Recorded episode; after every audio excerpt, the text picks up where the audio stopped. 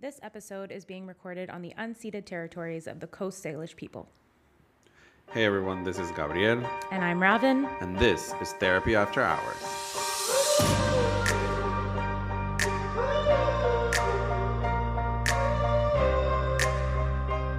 Welcome back everyone to Therapy After Hours. On today's episode, we are going to talk about the topic of diagnosis. Pretty big topic. I think there's a few different layers we want to touch on when it comes to the topic of diagnosis. One is kind of from more of that systemic place. You know, we have the Diagnostic Statistics Manual, the DSM, for those of you who don't know, is kind of like, what would you call it? Like the encyclopedia of mental health disorders. Basically. It's essentially what medical professionals use or mental health professionals use to diagnose particular mental health disorders, and it has like the criteria for each one. And so we want to talk about that from a systemic lens and some of the things that we view to be problematic about it. And then we'll dig into a bit more of like the social and the individual aspects of diagnosis. Right? Yeah. So the ways that it shows up on social media and our identities and the world around us. But yeah, kind of starting at the systemic place, I guess I will ask you, like, what comes to mind when you think of the DSM? Do you really want my answer? Do you love it? Do you hate it? I don't love it. I maybe hate it. Probably, yes. Okay. I think it's something that I'm kind of in the middle of in some sort of way. Mm-hmm. Because when I was training as a medical doctor, that was something that we used for our psychiatry courses, and mm-hmm. when I did my psychiatric rotation in the hospital, that okay. was obviously something that we used. And then in mental health, you know, we have that class. We had that class in our master's, biopsychosocial something. I can't remember the whole name, mm-hmm. where it was basically the DSM course. Yeah. But I don't diagnose. Mm-hmm. I don't diagnose for multiple reasons. First, I'm an Adlerian, so we don't pathologize. Second, part of the problematic stuff in that DSM mm-hmm. is you know, created by white old men for white population, mm-hmm. or kind of stigmatizing or kind of being more inclined to diagnose people of color with certain diagnoses, mm-hmm. which is part of what we were talking about within the systemic piece. And then also the idea that fitting into those criteria is like, oh, like a checkbox, mm-hmm. where I don't think any of that is as black and white or straightforward. Yeah, yeah. But that's just kind of off the top of my mind right now. It's not nuanced enough, first of all, right? Sure. I think I'm with you in that I don't love it, but I also don't hate it. I think just like anything, there's pros and cons, mm-hmm. right? I think just because of the nature of the conversations that we want to have, we're probably going to be dismantling a little bit more, and kind of looking at maybe some of those drawbacks and those harms. So maybe we'll front load by saying like, we do acknowledge that there are benefits to the DSM and to diagnosis, right? Like there, to some degree, does need to be some sort of criteria out there. There needs to be like a framework of some sort. Exactly. And then there's, you know, sometimes diagnosis can be really validating for some folks to be able to put a name to their experience. Yeah. There can be access to services and things, you know, even things like disability or getting into certain specialized treatment requires formal diagnosis. Yeah, I mean, that's here for sure in Canada, and something that we don't necessarily going to dive into it, but I know that in the States, for example, mental health counselors, like therapists, psychologists, they all have to diagnose and use the DSM codes for insurance purposes. Okay. Otherwise, insurance will decline their claim. Okay. So we know there's... I know that piece in the States. Yeah. I mean, there's probably more nuances to that as well, but I'm 100% sure that's one thing that needs to happen in the States for therapists because it's basically like therapists get paid through insurances, which is different than here where clients get reimbursed through insurances. Okay, so that makes sense. So all that to say, of course, there's benefits to this. There are also a lot of drawbacks. And I think that's kind of where we'll focus for today, just because we want to get into also the social and individual aspects that we want to talk about in terms of diagnosis. So I think right off the bat, you acknowledging that the DSM was created by old white men. We love some old white men, but in this case, yeah, I think right off the bat, we can acknowledge that there was probably a lot of bias and prejudice that went into those diagnoses. So what are some of your thoughts off the top of your head in regards to how the DSM is essentially like non-inclusive and can be really harmful in a lot of ways? Just a small question. Yeah. I think culture and race is usually, it's not taken into consideration as much as it should.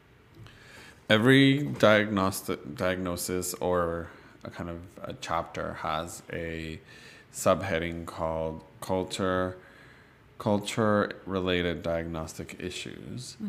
But most of them say that there's not enough data or that the culture-related data is limited. And then it kind of just gives you a little bit of like, oh, in this one study in however forever, somewhere, they found this. Right. And that's it. So they don't take into consideration race, ethnicity, culture, gender, sexual orientation. Like there's so many factors. Yeah.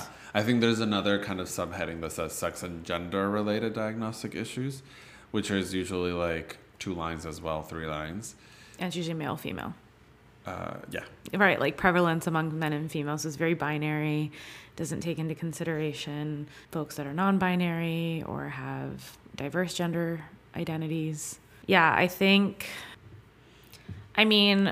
like, again, I bring up eating disorders every time in our episodes, right? It's your jam. It is my jam. But that's one of the first things that come to mind in regards to how the DSM can be quite harmful. So the diagnosis of eating disorders is quite fat phobic. For example, in order to be diagnosed with anorexia, you have to qualify as a quote unquote low weight or low BMI, when in reality, folks of all different sizes can experience anorexia symptoms, right? If I start in a naturally larger body, then when I engage in anorexia behaviors, I may not necessarily become quote unquote underweight, but I still am struggling from the same illness and the same challenges. Yeah, so basically what it's doing, it's limiting some people to get a diagnosis that would give them access to healthcare and mental health care, like access to health. Yeah, or it's increasing the shame, right?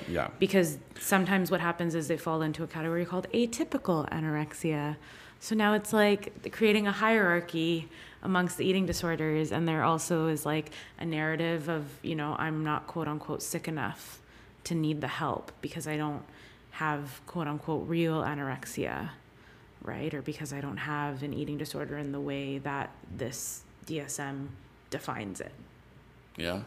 I don't know if you've ever heard this, but the DSM is referred as the Bible of psychiatry. Oh, really? No, I haven't heard that before. I mean, I don't know if this is a Dominican thing, but I think I've heard it here, right? Okay. So if you don't fit the criteria in that, that context, then you're excluded. Yeah. Yeah. And I also, as you say that and you talk about psychiatry, like I work on an interdisciplinary team with psychiatrists, so we often consult about their diagnostics process. And what I find really interesting, and what a psychiatrist on our team, who's phenomenal, what he said to me was, you can make anyone fit into a diagnosis if you really want to, right? Like it's specific, quote unquote, specific criteria, but it's also general enough that if I want to pathologize you as a person who has the power to diagnose, I can. Right. And so what I really appreciate about the way in which he works is he says that he tries to rule out diagnosis as opposed to trying to fit someone into one. And that's where that like bias and knowing your internal kind of assumptions comes in, right? Of like, well, if I go in with an idea that someone is bipolar, then I'm going to interpret all of their behaviors as bipolar. Criteria. Yeah.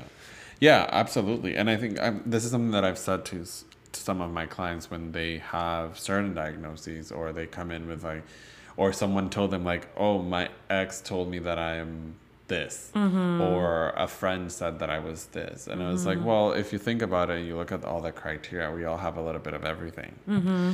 We all have some of the criteria for major depressive disorder. It's like, we can fit certain criteria of all diagnoses, if that's the case.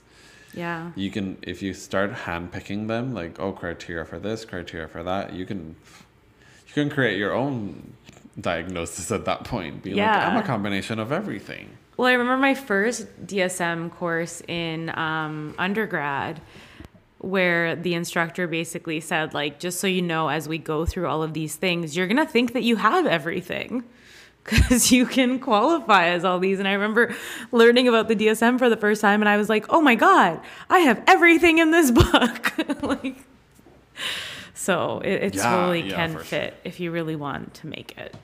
And I wonder, like, what we talk a little bit about, like, the whitewashedness. Mm-hmm. Is that the right word? That's not even a word, but the white supremacist approach to DSM. That's a way better way of saying it, but I'm going to stick to whitewashedness. So tell me a little bit more about that, your lens on that, the white supremacist. Well, I think the way they just use it, and, you know, everybody that is not white falls into the cultural piece. Mm-hmm. Or, you know, I think there was one, this is me pulling out from the archives, mm-hmm. But there was one where I remember it said, like, don't ask me which diagnosis, but in the cultural paragraph, it said that one study they found that it was less likely to have a diagnosis of whatever it was. I think it was actually schizophrenia. Mm. It was less likely or less common on Afro-Caribbean people versus African-American and whites. Mm. And it's like... Yeah.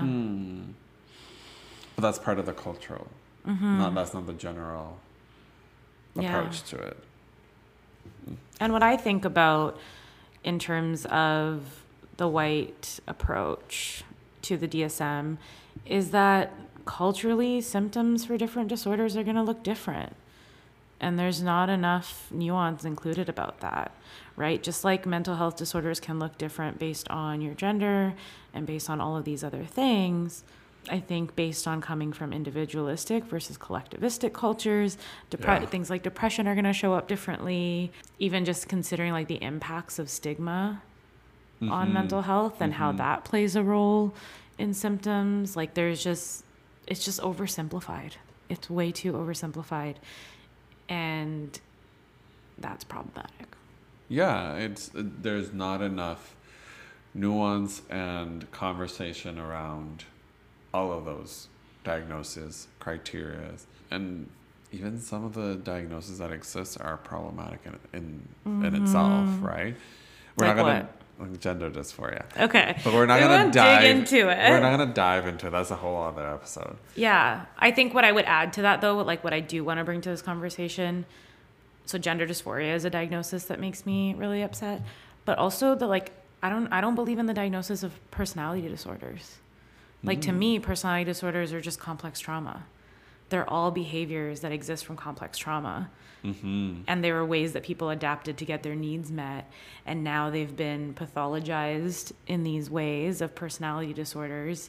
And while, like I said, for some people it can be really validating to get that explanation, there's so much stigma associated with being diagnosed with personality disorders, right? Like borderline personality disorder, it gets such a bad rap, and it's really just people that learned how to get their emotional needs met in the best ways that they could given their circumstances. Yeah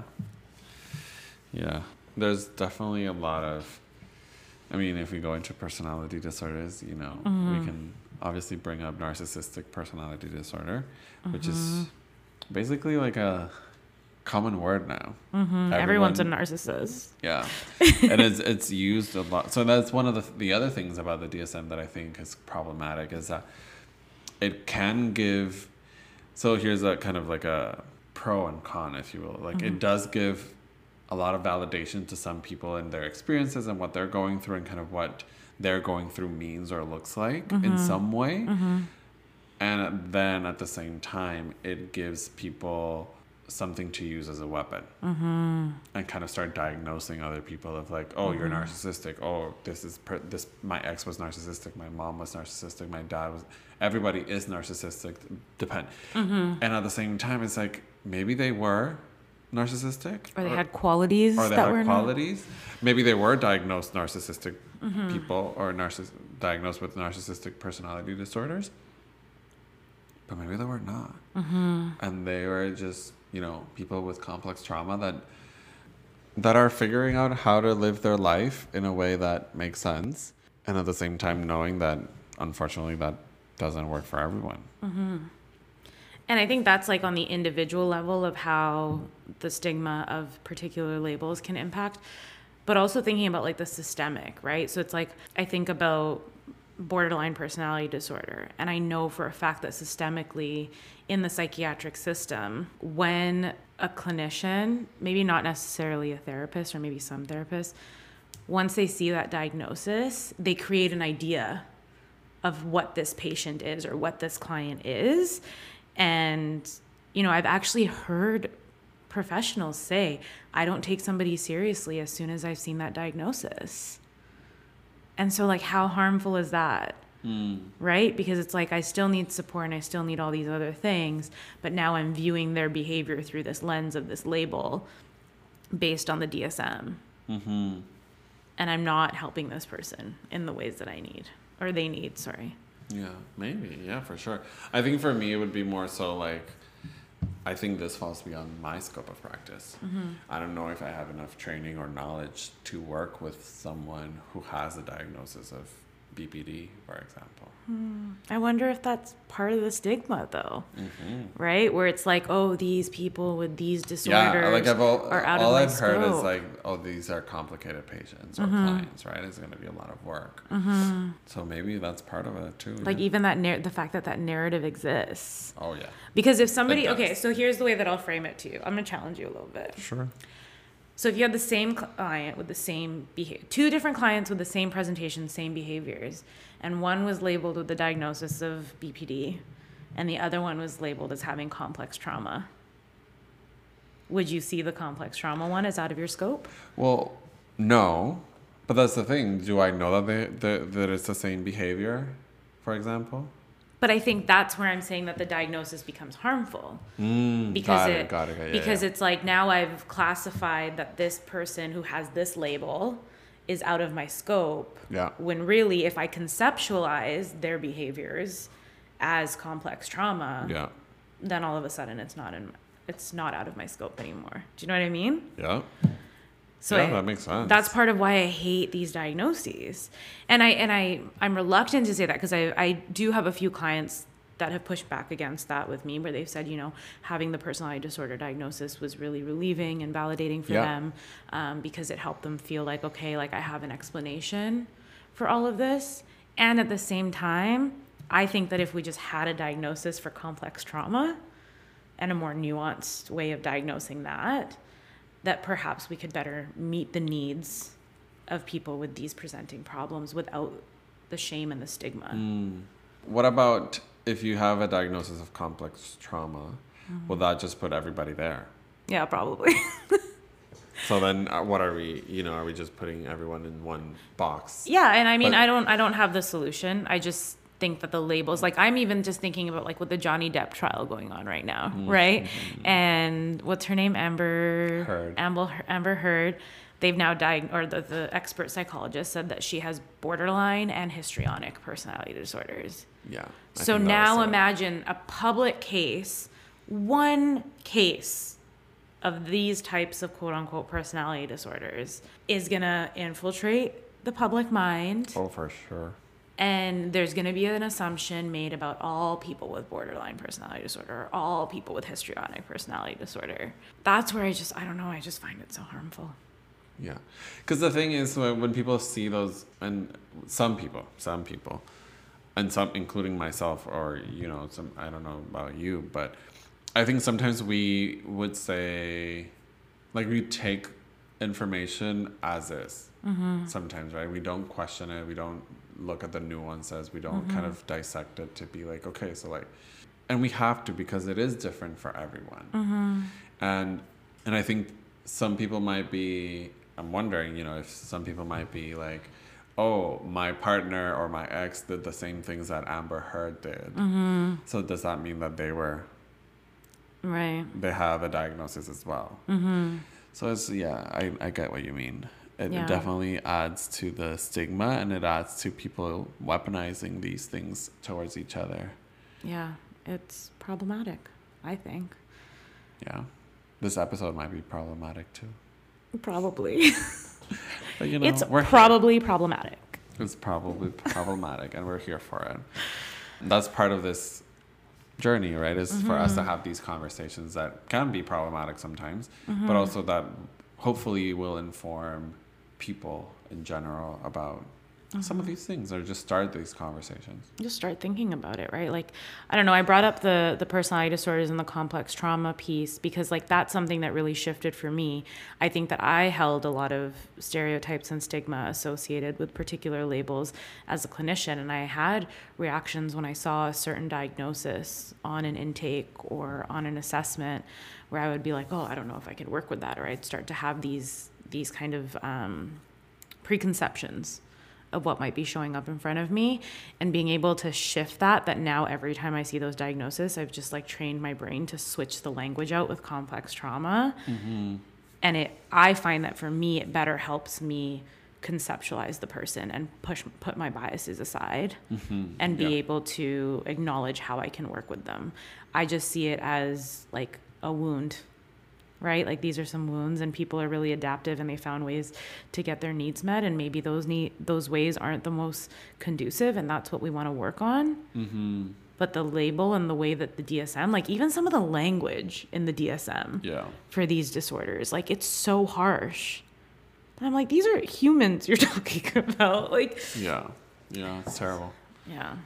And you know what I was thinking now, based on, you know, what you were challenging me with the two cases, it's like, it doesn't hurt me or anyone, for example, like, to see these clients at least for a few sessions, and maybe at that point be like, not because of the diagnosis, but because whatever is presented could be beyond my scope of practice, because that's something that we need to know as therapists as well. We don't work with everything because we don't have the knowledge and the capacity to work with everything. Yeah.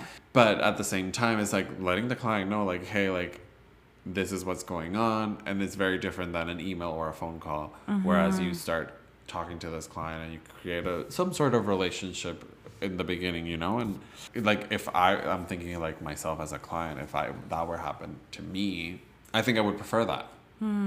Like, at least been given the opportunity to come into the office, right? Yeah. And be like, hey, this is what's going on for me. This is what I'm struggling with.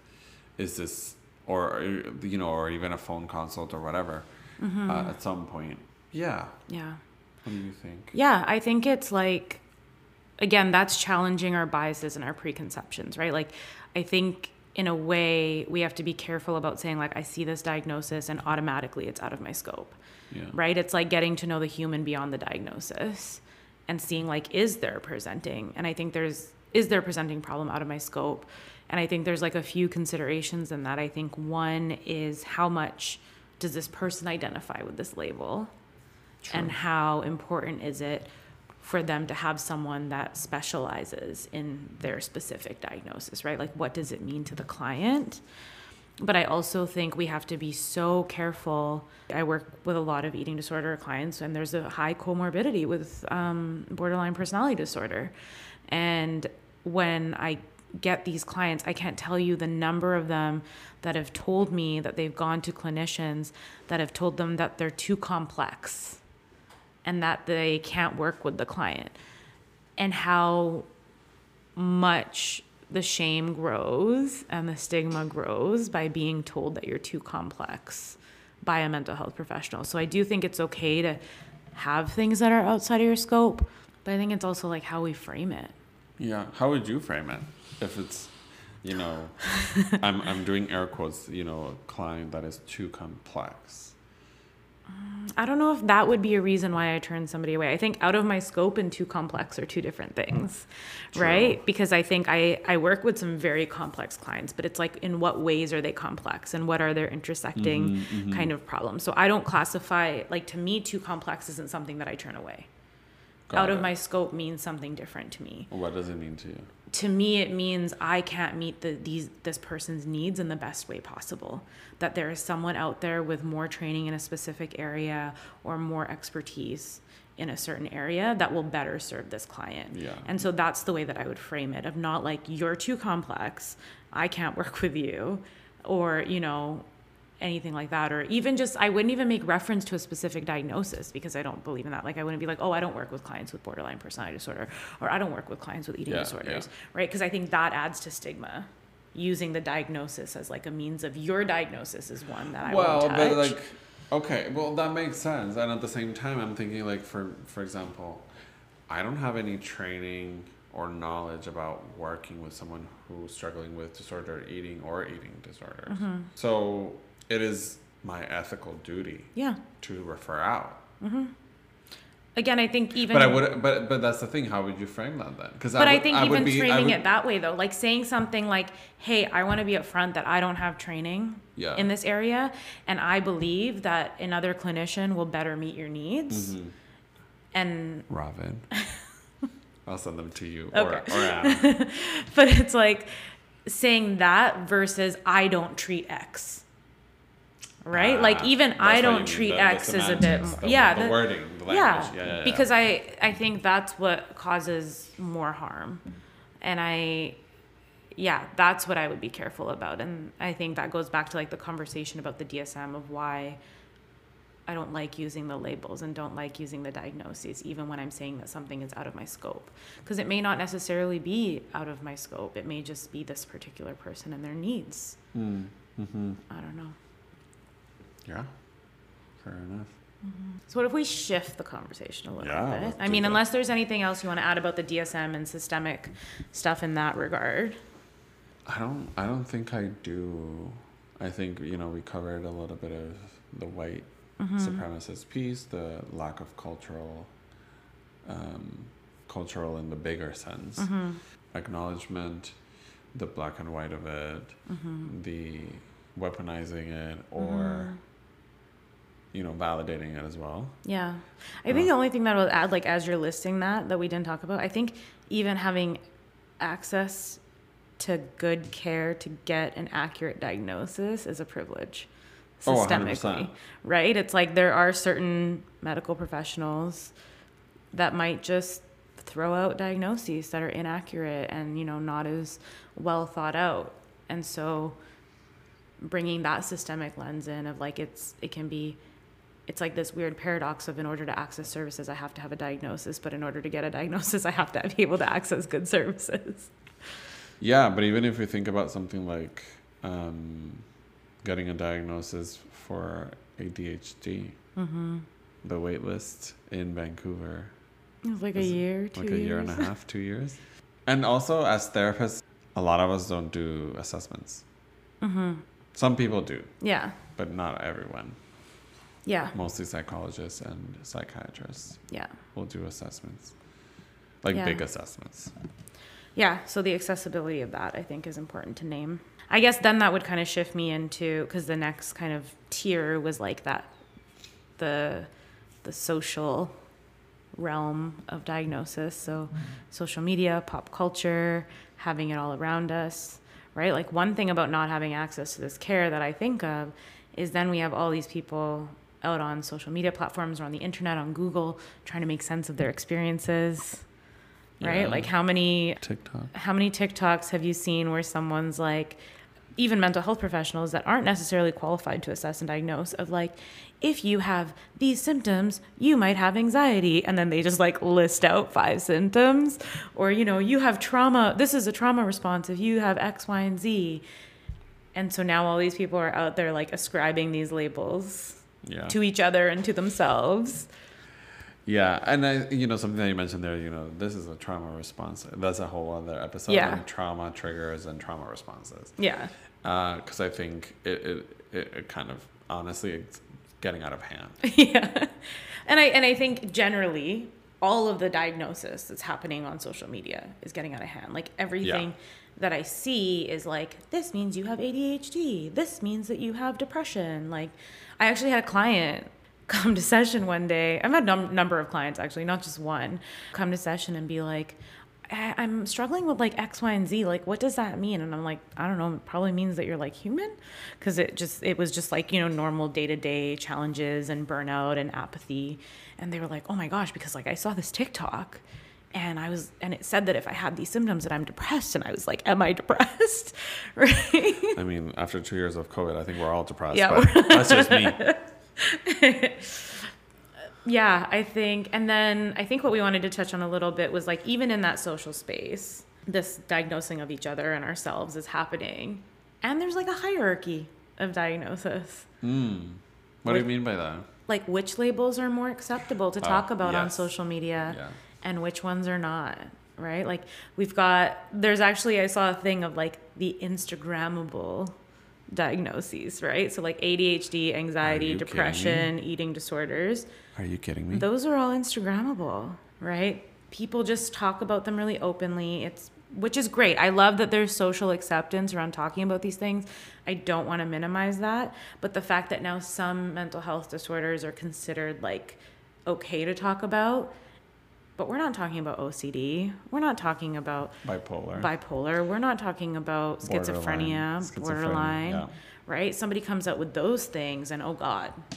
And we only talk about narcissistic to say that our ex, our parents or someone else was narcissistic. And that's why this person works the way they work. Yeah. And we only talk about OCD when it comes to being cleanly and organized and using it to stigmatize. Or using it like, oh, I'm a little OCD, mm-hmm. and because I clean a lot. Mm-hmm. That's not a diagnosis. Yeah, and I mean, I've been guilty of that in the past. I'll name it. Oh, me too, for sure. I've used it, and then I started getting an influx of clients who struggle with OCD. And I realize it is not anything close to the stereotype of what we think it is. It's a horrific and horrible challenge to live with. And now I check myself and don't use that language anymore.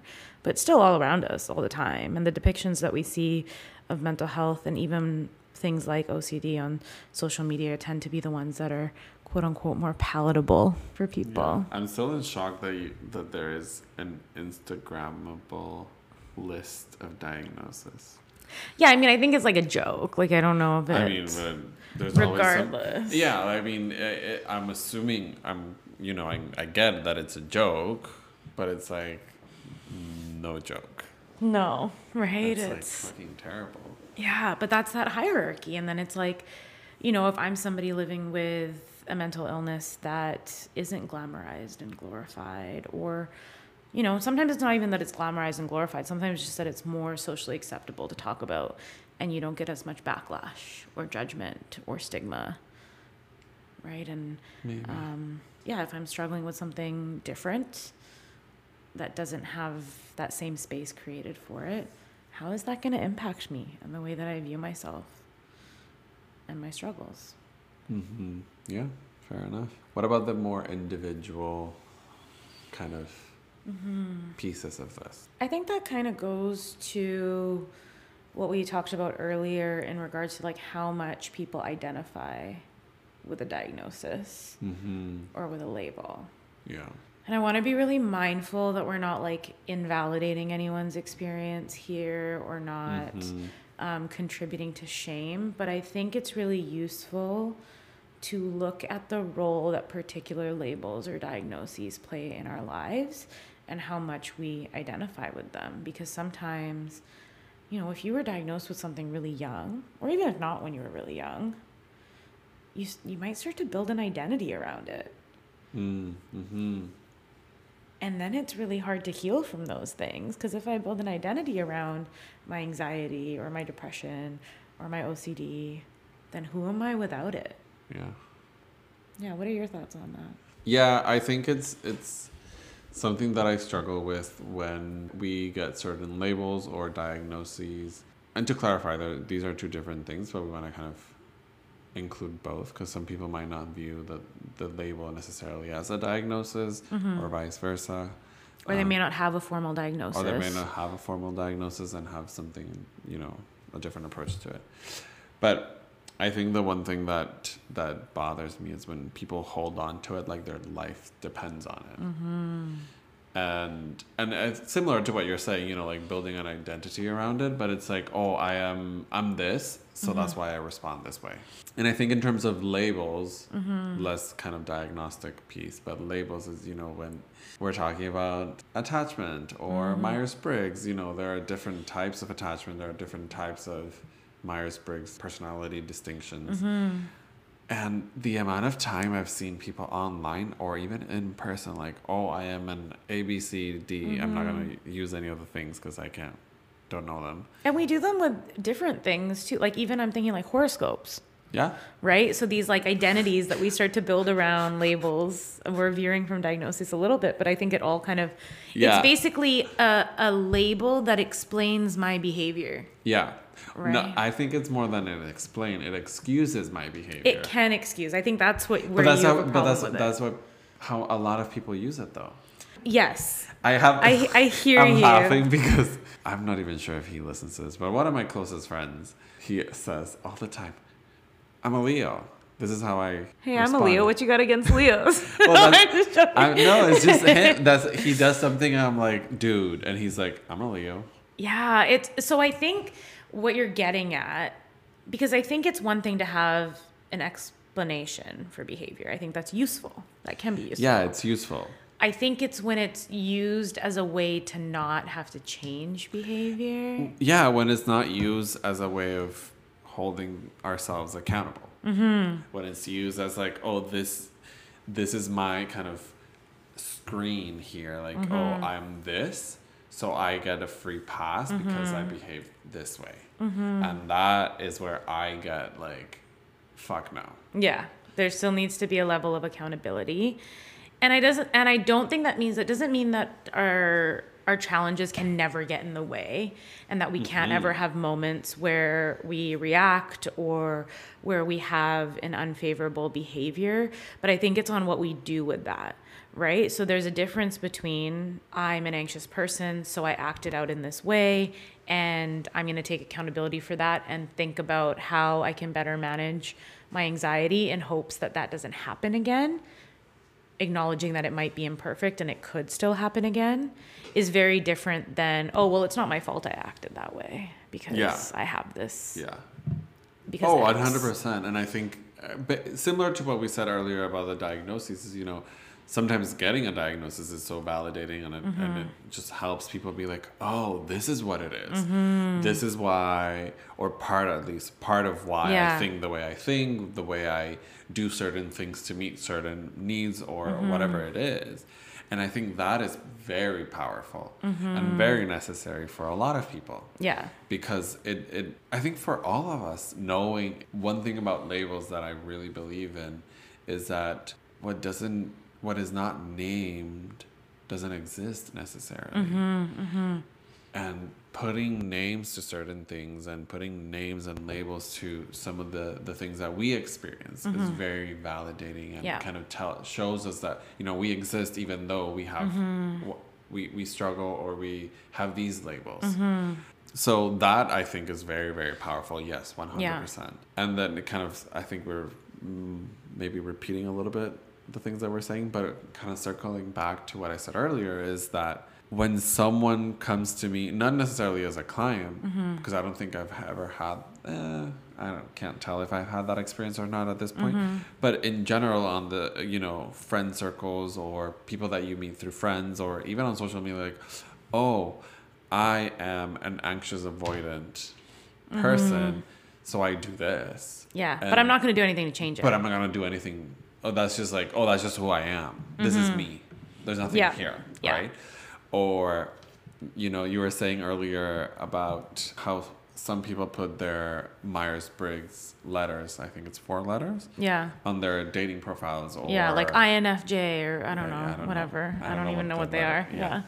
And I know some people use that in, I think there's someone that I know that does a lot of career counseling that uses that a lot.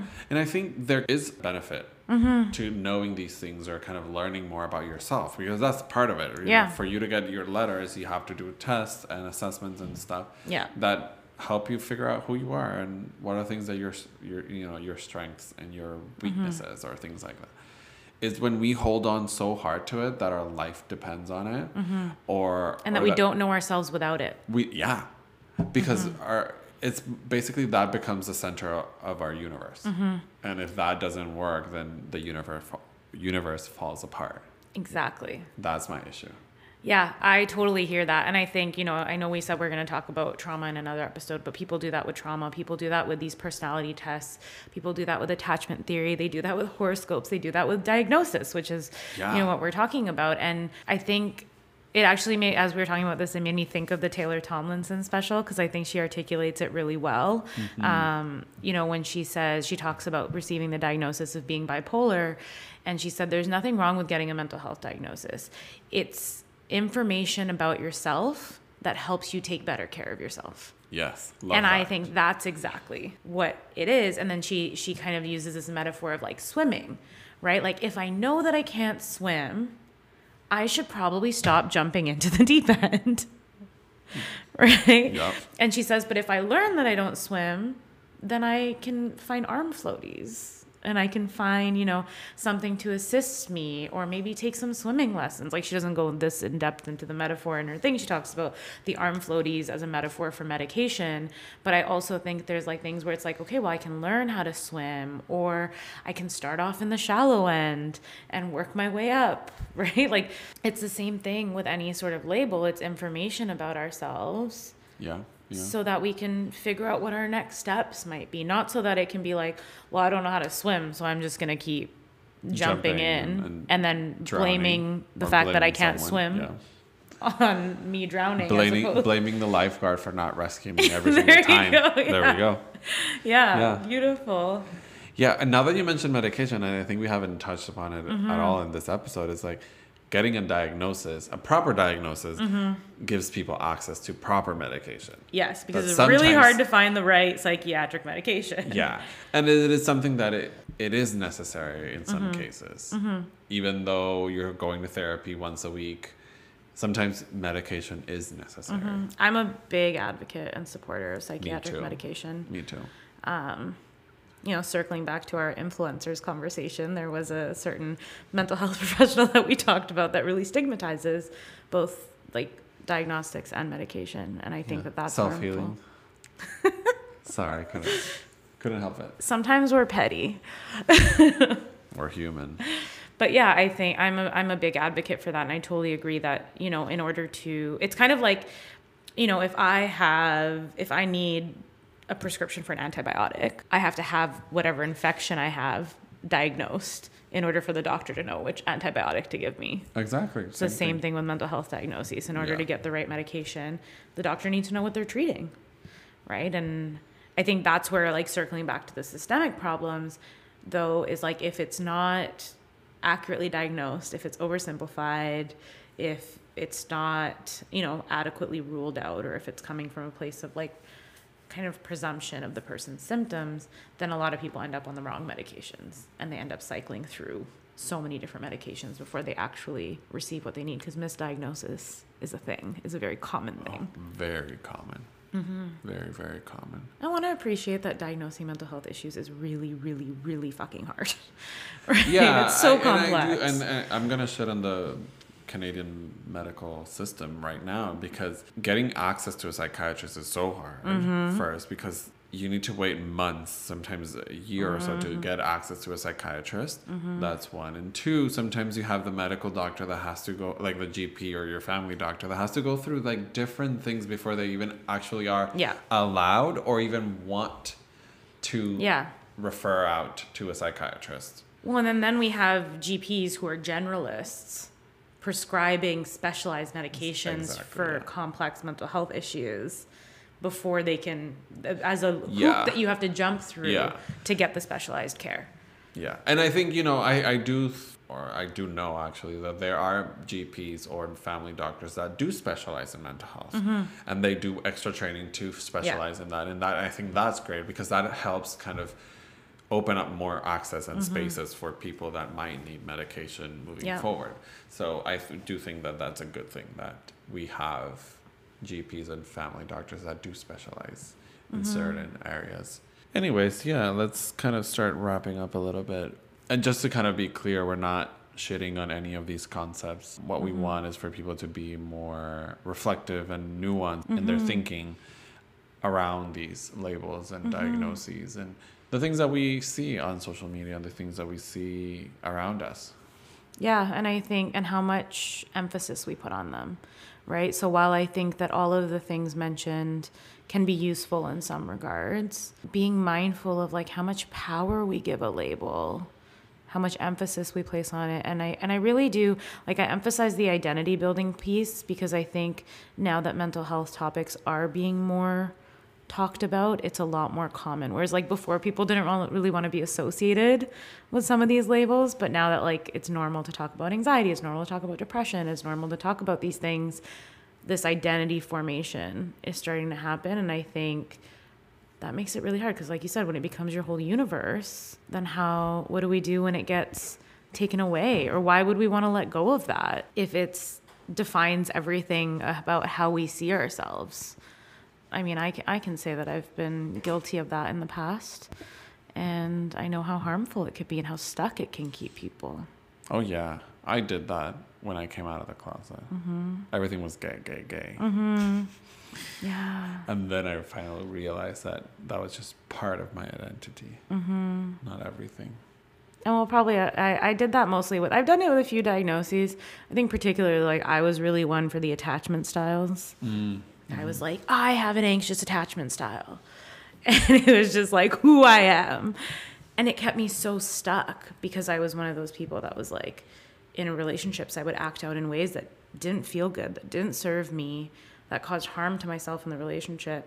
But then I would fall back on, well, I can't help it, I have an anxious attachment style. Like, my nervous system is just wired this way. And I read this one book that told me exactly how I'm supposed to behave.